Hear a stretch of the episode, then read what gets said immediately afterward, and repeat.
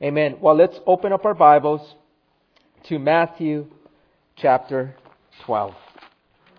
And as uh, you are opening your Bibles to Matthew chapter 12, you know, we're returning back to the systematic teaching.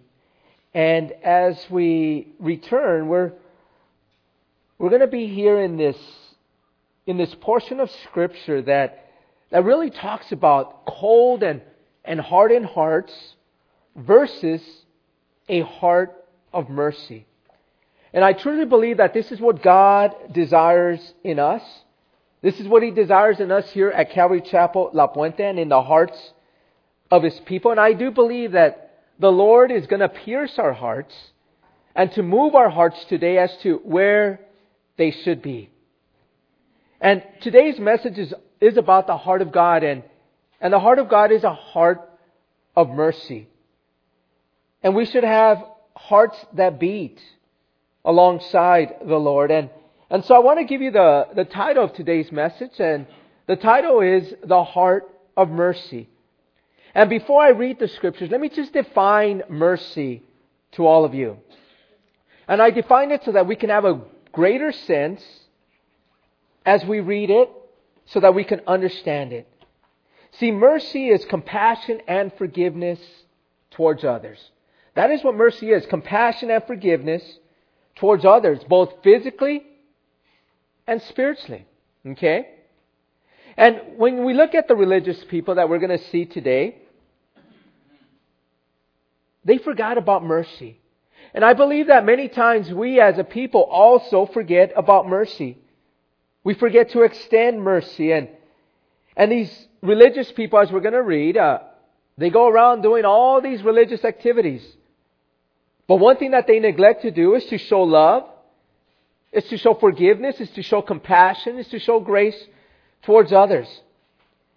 And I want to give you just a personal testimony here, and I think this will begin to, to prepare your hearts for, for the message that the Lord has. And that is that I volunteered at many years ago at a food bank, at a local food bank.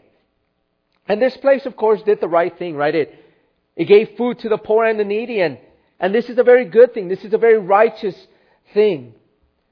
But when you saw the people, when you saw the people that lined up for food, they needed more than food.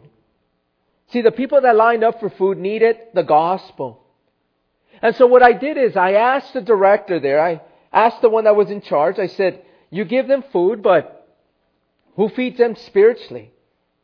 You know, I shared with them that these people need more than just food. They need prayer, they need counsel, they need the Word of God, and they need Jesus in their lives.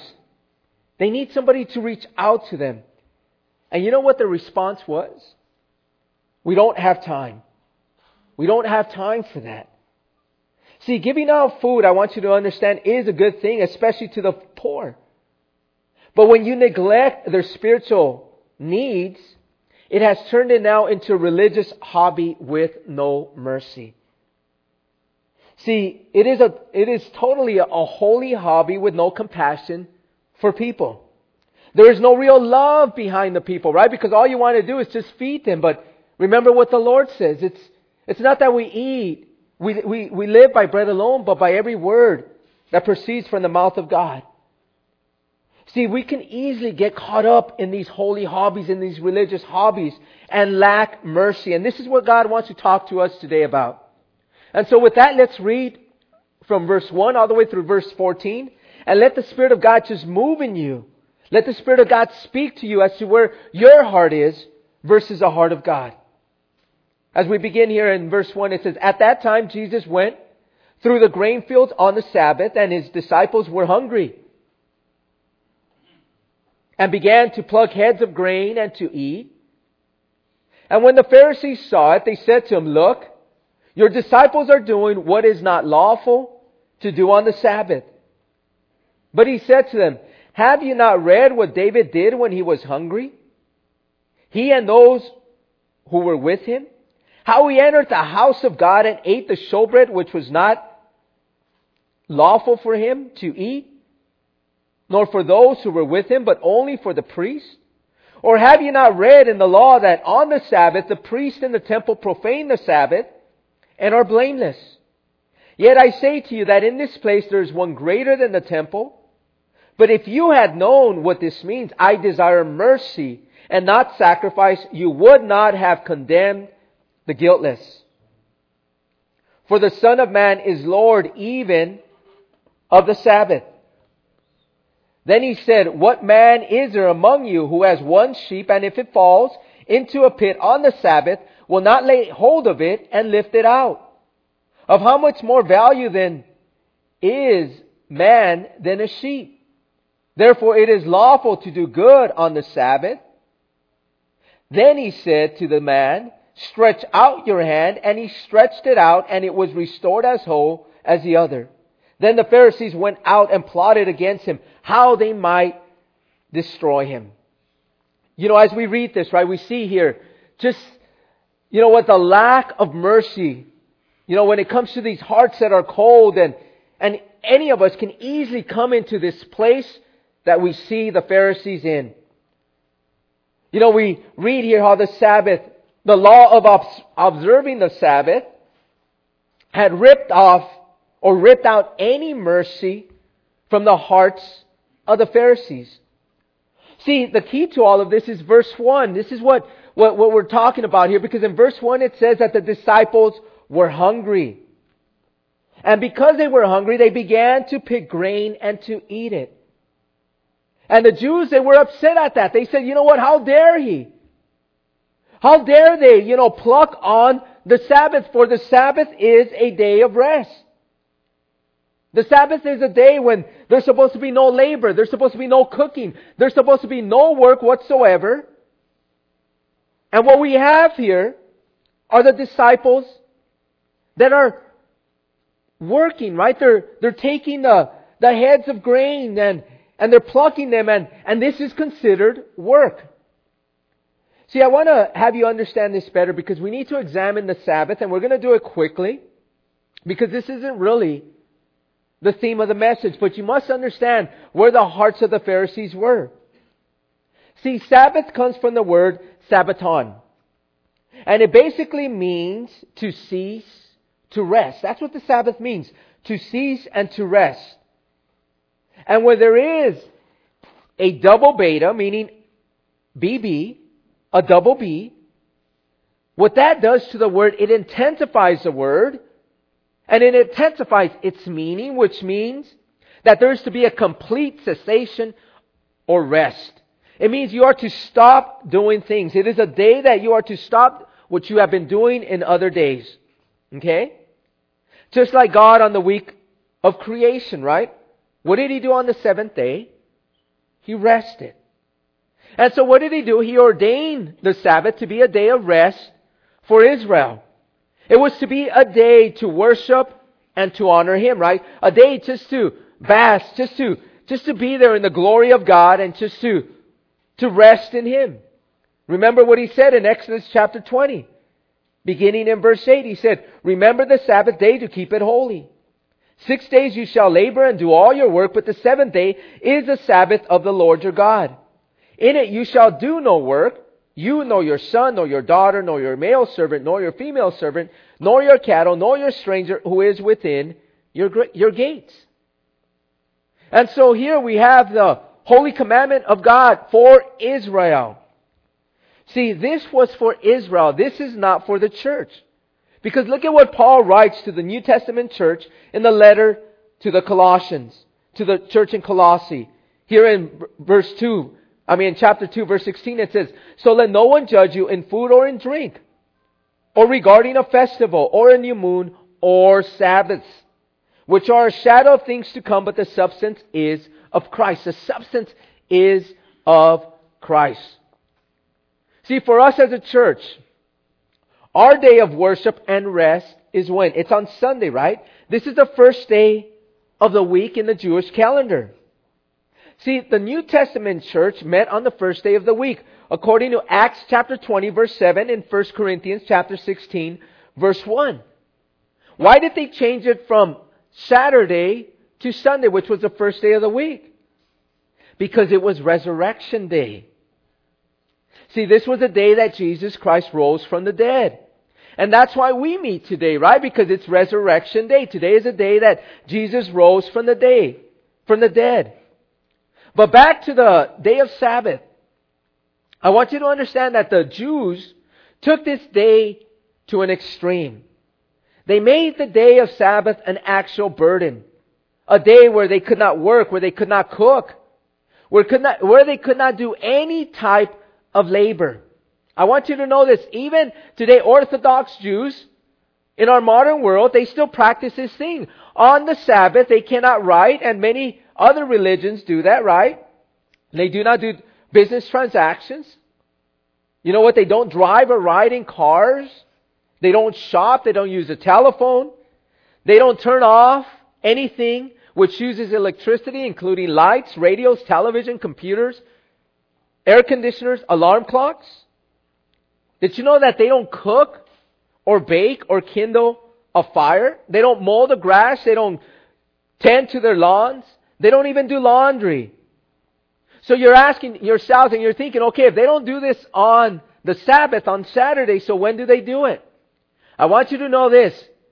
They all do it the night before.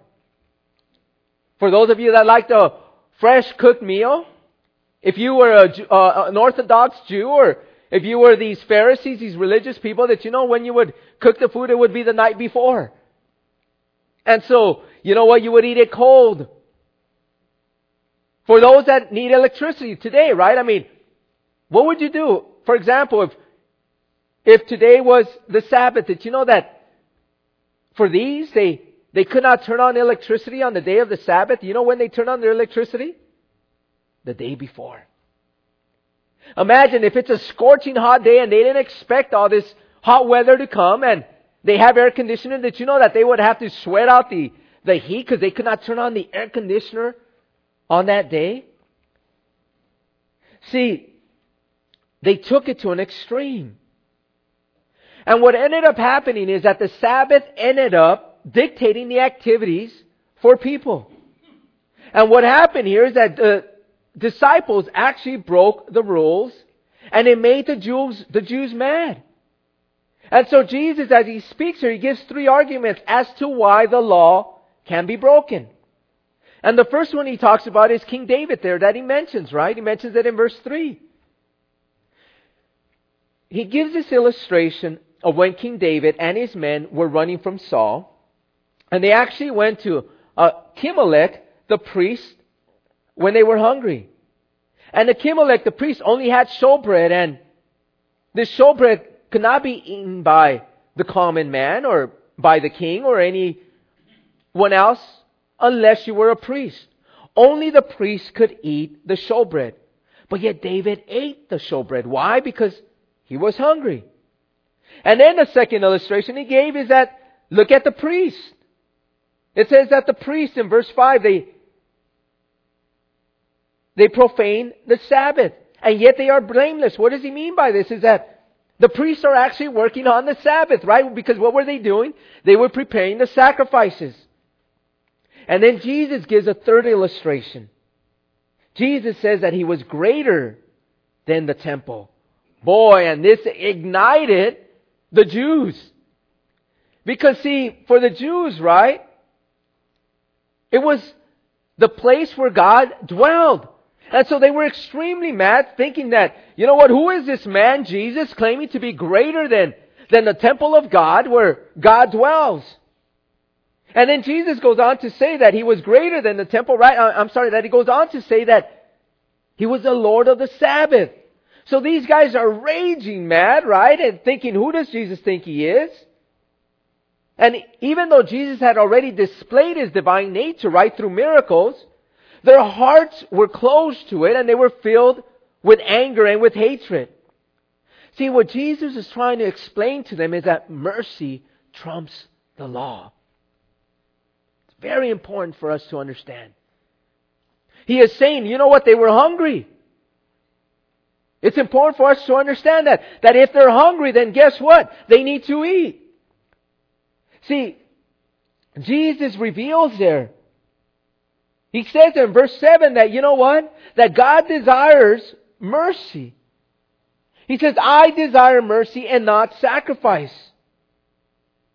See, and he takes this from Hosea chapter 6 verse 6, which was a message that he gave to Hosea to give to the people.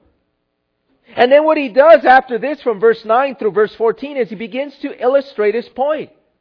He goes into the synagogue and there he sees a man with a disability. This man actually has a withered hand. And they ask Jesus, is it lawful? Again, they view the law as the epitome over man, right? They're saying, is it lawful to heal on the Sabbath? And so what Jesus does is he reveals their hearts. He begins to tell them, you know what? You guys, if you saw your animal that was injured or hurt on the Sabbath, would you not go out and help them? But a fellow human being, you have issues. Isn't your fellow man greater than these animals? And so what he begins to do is he actually brings the man forward. It doesn't show this here in, in Matthew, but in Luke chapter 6 verse 8, it says that Jesus commanded the man to come next to him in front of everyone. And immediately he heals him. Boy, this got the Jews angry the Pharisees, they were upset because he actually had, he had the gall to do what? To heal on the Sabbath. And they were furious.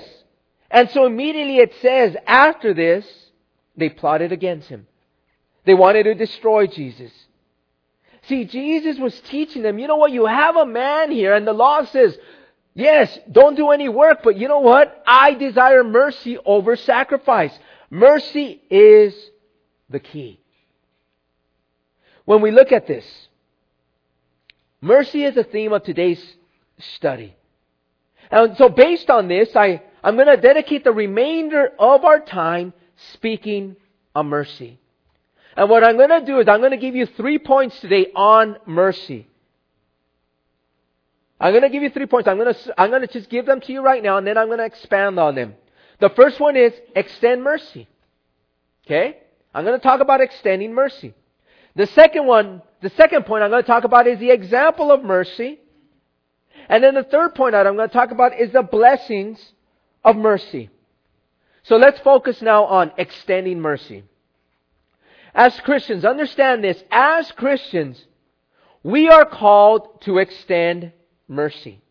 And I'm going to show this to you from the scriptures. I want to prove this to you that you have been called to extend mercy. It's not something that Pastor Tony says. It's not something that other leaders or other pastors says. It's actually God Himself speaking to us and telling us that we are calling us to extend mercy. Proverbs chapter 3 verse 3 says, Let not mercy and truth forsake you. In other words, don't let it abandon you. Do not let mercy and truth abandon you, forsake you. Bind them around your neck and write them on the tablet of your heart. So what Jesus is saying here is basically wanting us to walk in mercy. And remember, what is mercy? Mercy is compassion and forgiveness towards others. Okay? I want to give you a biblical example because I gave you the example, remember, of the food bank with myself. I want to give you now a biblical example. It's an illustration that Jesus actually gave. And it's from Luke chapter 10 verse 30 and we're going to read there up to verse 35. And many of you have heard this story. It's the story of the Good Samaritan. But I want it, I want you to remember mercy. Mercy, mercy, mercy. Beginning in verse 30, it says, Then Jesus answered and said, A certain man went down from Jerusalem to Jericho, and he fell among thieves who stripped him of his clothing. They wounded him and departed, leaving him half dead. Now by chance a certain priest came down that road. And when he saw him, he passed by on the other side. Likewise, a Levite, imagine a, a Levite from the tribe of Levi, when he arrived at the place, came and looked and passed by on the other side. But a certain Samaritan, as he journeyed, came where he was, and when he saw him, he had compassion. Remember, this is mercy. So he went to him and bandaged his wounds, pouring on oil and wine. And he set him on his own animal, brought him to an inn, and took care of him. And on the next day, when he departed, he took out two denarii, gave them to the innkeeper, and said to him, Take care of him, and whatever more you spend, when I come again, I will repay you. I will repay you. So what you have here is you have the perfect example of mercy, right? These thieves, they, they beat up a Jew and they leave him half dead. And then you have a priest, one that is to serve the people, and a Levite from the tribe of Levi. They see the man on the floor and he's a fellow Jew. They see him there and they keep going. But yet, a Samaritan. Imagine this, a Samaritan, the man, a man who was hated by the Jews, he has compassion. In other words, he has mercy. And what does he do? He bandages up the guy and gives him a place to stay and he pays for it all. How many here would agree that this is totally an act of mercy? I think we all agree that this is an act of mercy, especially from someone that was an enemy. I want you to meditate on what I'm going to say now. I want you to really think about what I'm going to give you. How many people do they go to church? Okay. How many people read the Bible? How many people pray on a daily basis? How many people are walking as Christian? And when they hear that someone is injured or someone is going through a hard time, they don't even pay. They don't even have the time to pay a visit or to text them. Think about that. See, as a church, examine your hearts right now. When you hear somebody is injured or somebody is going through a hard time, how many of you just keep going on, doing your normal thing and forget to make a call? Or forget to text or forget to give them an encouraging word? See, I want you to understand that the church is lacking in mercy. We are so selfish and consumed with our own lives that we have lost our compassion for others. Have we become like the priest? Have we become like the Levite? Have we lost or have we ever had the heart of the Samaritan? See, I know people, and, and believe me, God is speaking to me here. When they hear that people are stricken with illness, with a grave disease, they don't even go visit them. They call them their friends and they don't even make a call or go to the hospital. And the least or the easiest thing to do, they don't even send a text with our technology today. And I'm describing here leaders and pastors and mature Christians in the Lord that have no time for anyone else but themselves. We become like the priests and the Levites that look the other way, forgetting to give words of encouragement or lift a helping hand. Look at what Jesus says in Luke chapter 10 at the beginning of the or oh, at the end of the teaching in Luke 10:37. He says, "He who showed mercy on him." Then Jesus said to him, "Go and do likewise." See, the Lord is asking us to do the same thing. See, are we lacking a heart of mercy? Are we so consumed with our selfish needs and our selfish wants and our busy schedules that we have lost the heart of mercy? Where are we as a church? At Calvary Chapel La Puente? What are we doing to meet the needs of people? We may say, okay, you know what? We have a compassionate ministry, right?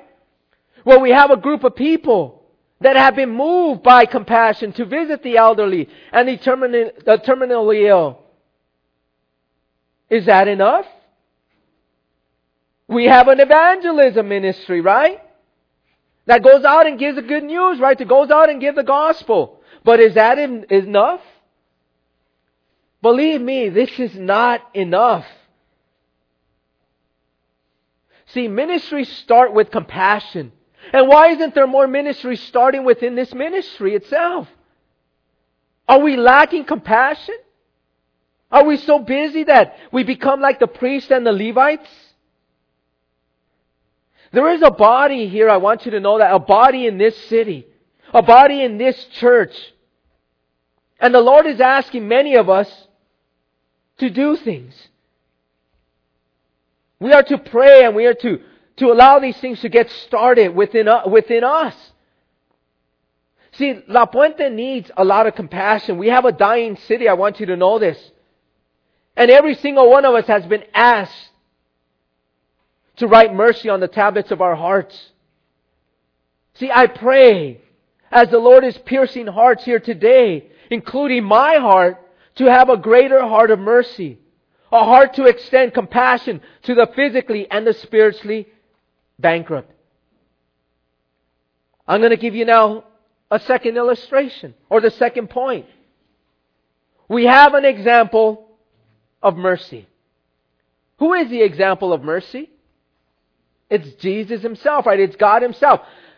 I want you to understand that the God, that, that the Bible is filled with the mercies of God. When you look at it from the beginning to the end, it just reeks, it just screams out mercy. I'm going to give you some scriptures. Psalm 118 verse 29 says this, Oh, give thanks to the Lord for he is good, for his mercy endures forever. Psalm 103 verse 8, The Lord is merciful and gracious, slow to anger and abounding in mercy. Lamentations 3:22. Through the Lord's mercies we are not consumed because he has com- because his compassions fail not. Ephesians 2 verse 4 says, "But God who is rich in mercy."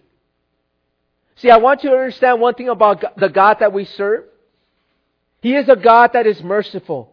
Actually, one of his attributes, which is his very character, is mercy. It is who he is. He is merciful. And he cannot deny himself, as we have been reading.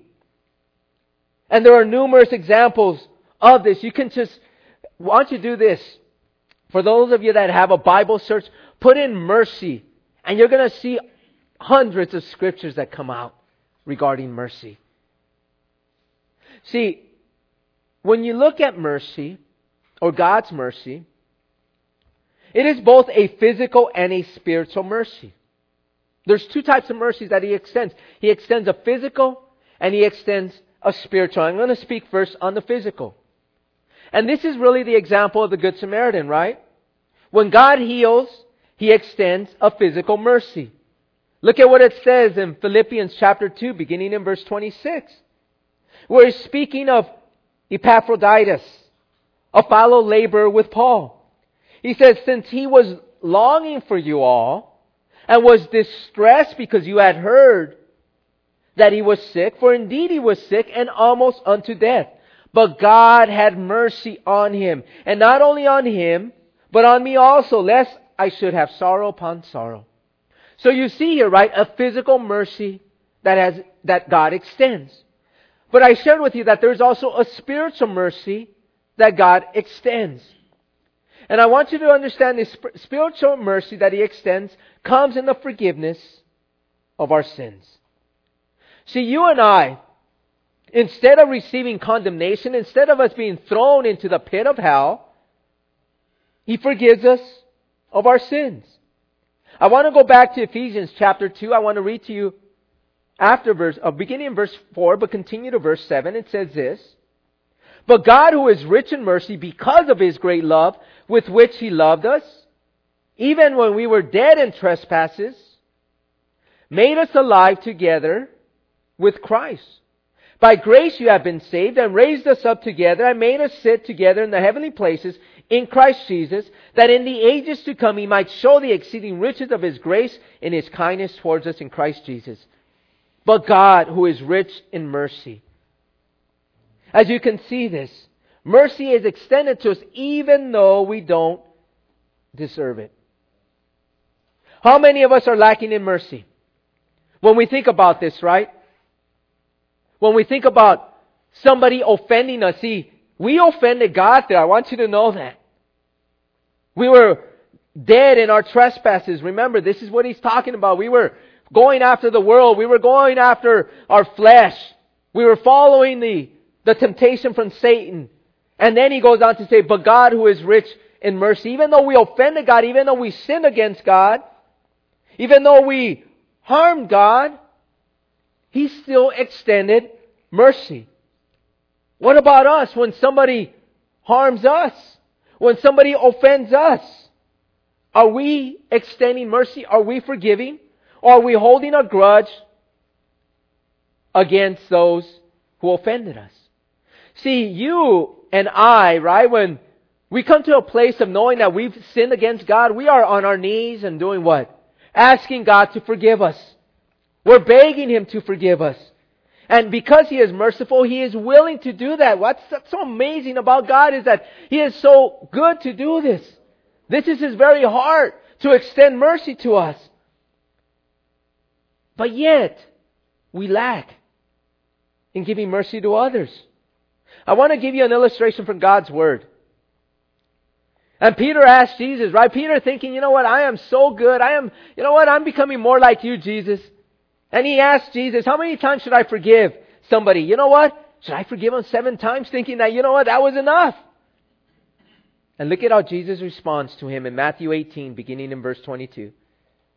Jesus said, I do not say to you up to seven times, but up to 70 times seven. In other words, there's no number to it. You just keep forgiving.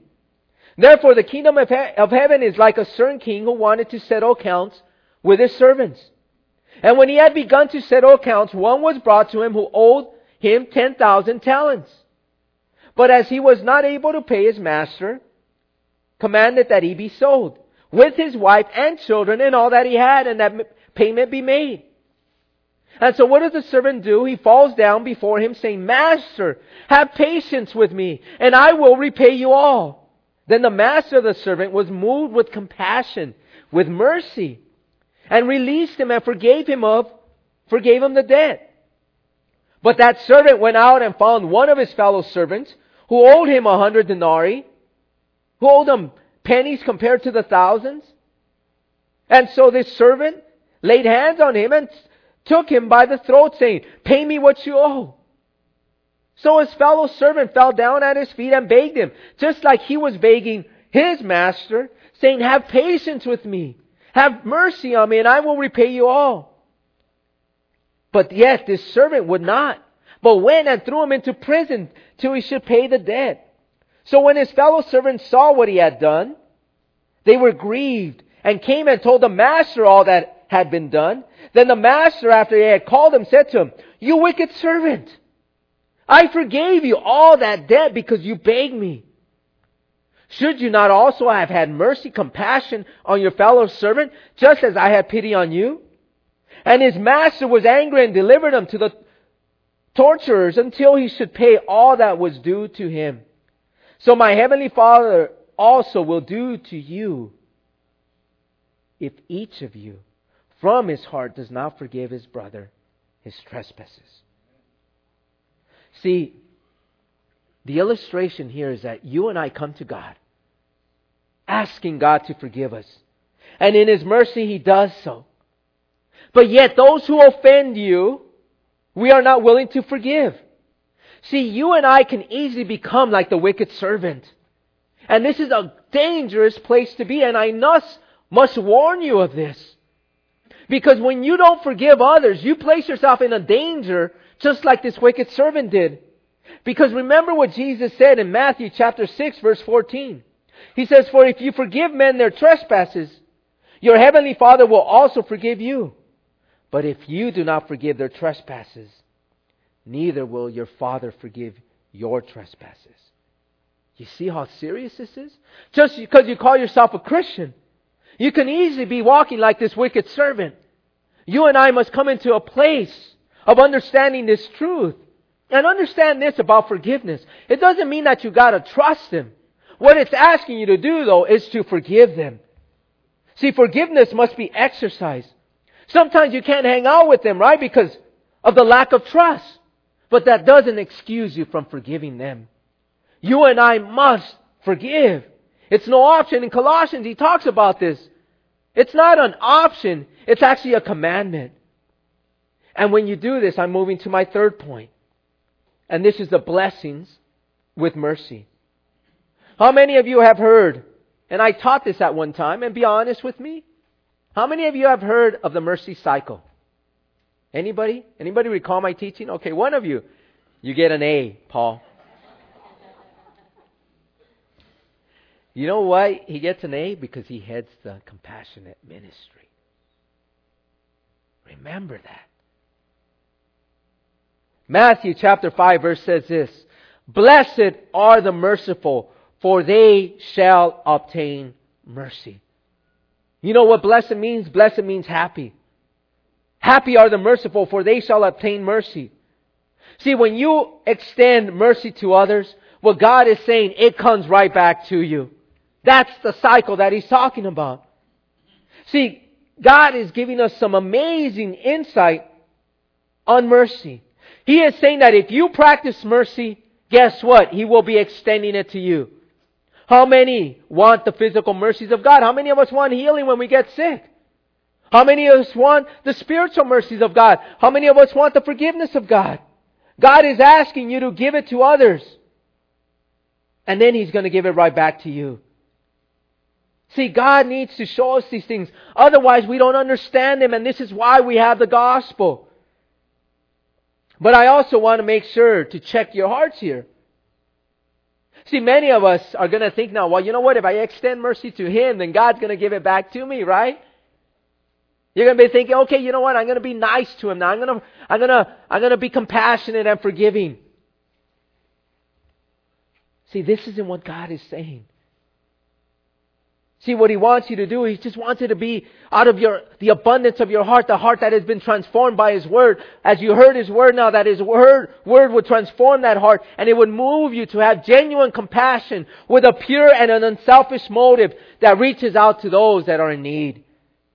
Just like the Good Samaritan. See, and I pray that as you heard this, mes- this message today, that God is leading you to start now ministries, right? To start with a heart of compassion. See, La Puente needs compassion. And you have all been placed here not just to sit in the chairs. See, you have not been called to sit in these chairs just to come to church, just to pray, just to read your word, to do these holy hobbies, these religious hobbies. But He wants you to walk in mercy. See, when you look at the saints of old who started ministries as they were moved with compassion, this is what brought the gospel to China from James Hudson Taylor. What about the gospel to India from Amy Carmichael? What about the gospel in England to the orphans with George Mueller? See, this is a compassion that God moves moves in you. He moves in me. See, when we've tasted mercy,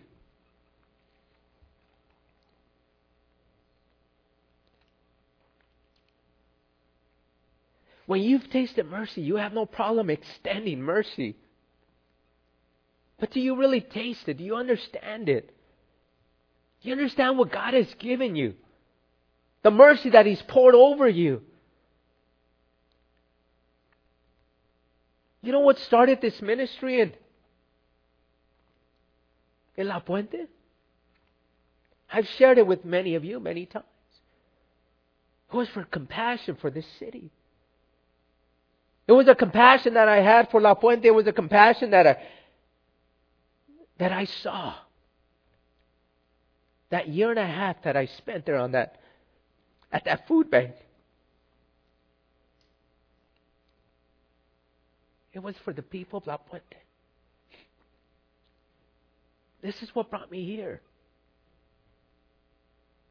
So, what do we do? God wants your heart mercy. He wants ministries to be birthed from this church.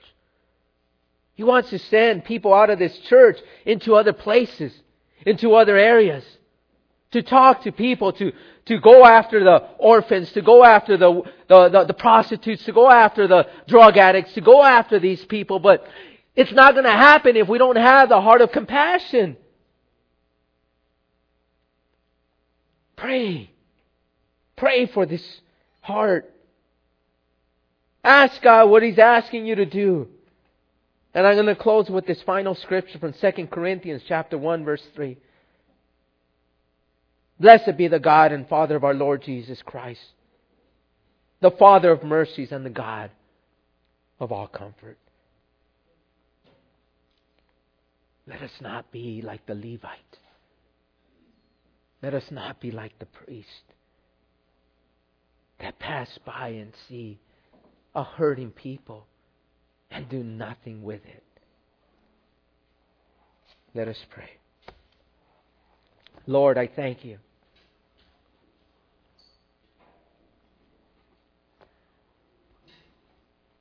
I thank you for just reminding us, Lord, of mercy. Of the compassion and the forgiveness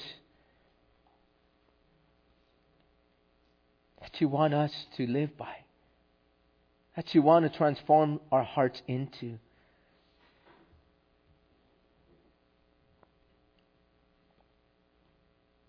For those of us that have been dead in our trespasses,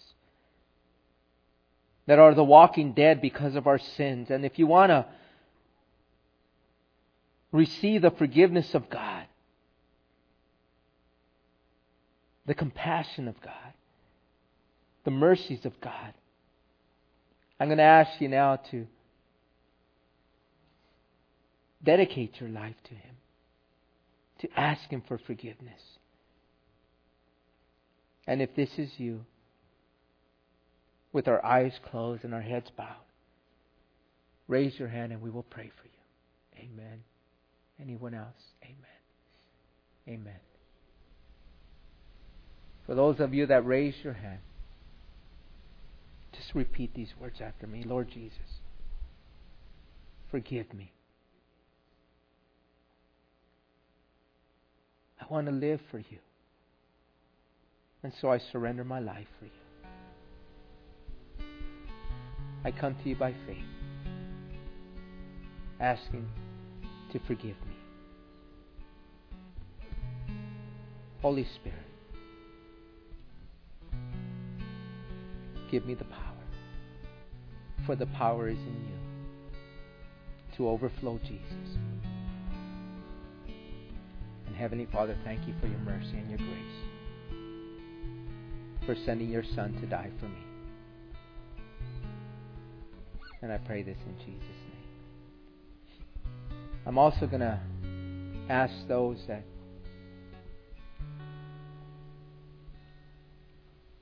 that are lacking in mercy. I'm going to ask you to stand up and we're going to pray for you. That God would move you. That God would do a mighty work in and through you.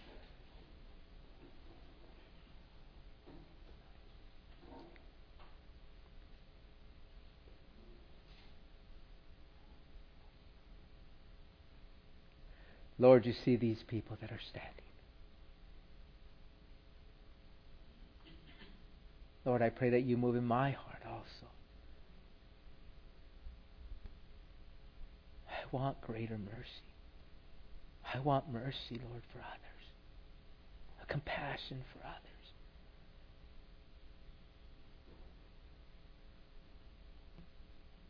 Lord, as they acknowledge, as they stand, only you can move in their hearts.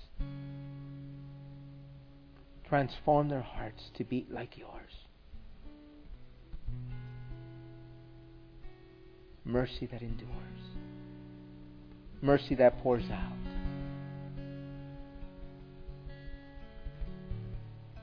Lord, may you move and transform our hearts to have compassion and to birth ministries for your glory and for your honor. And we pray this in Jesus' name. Amen.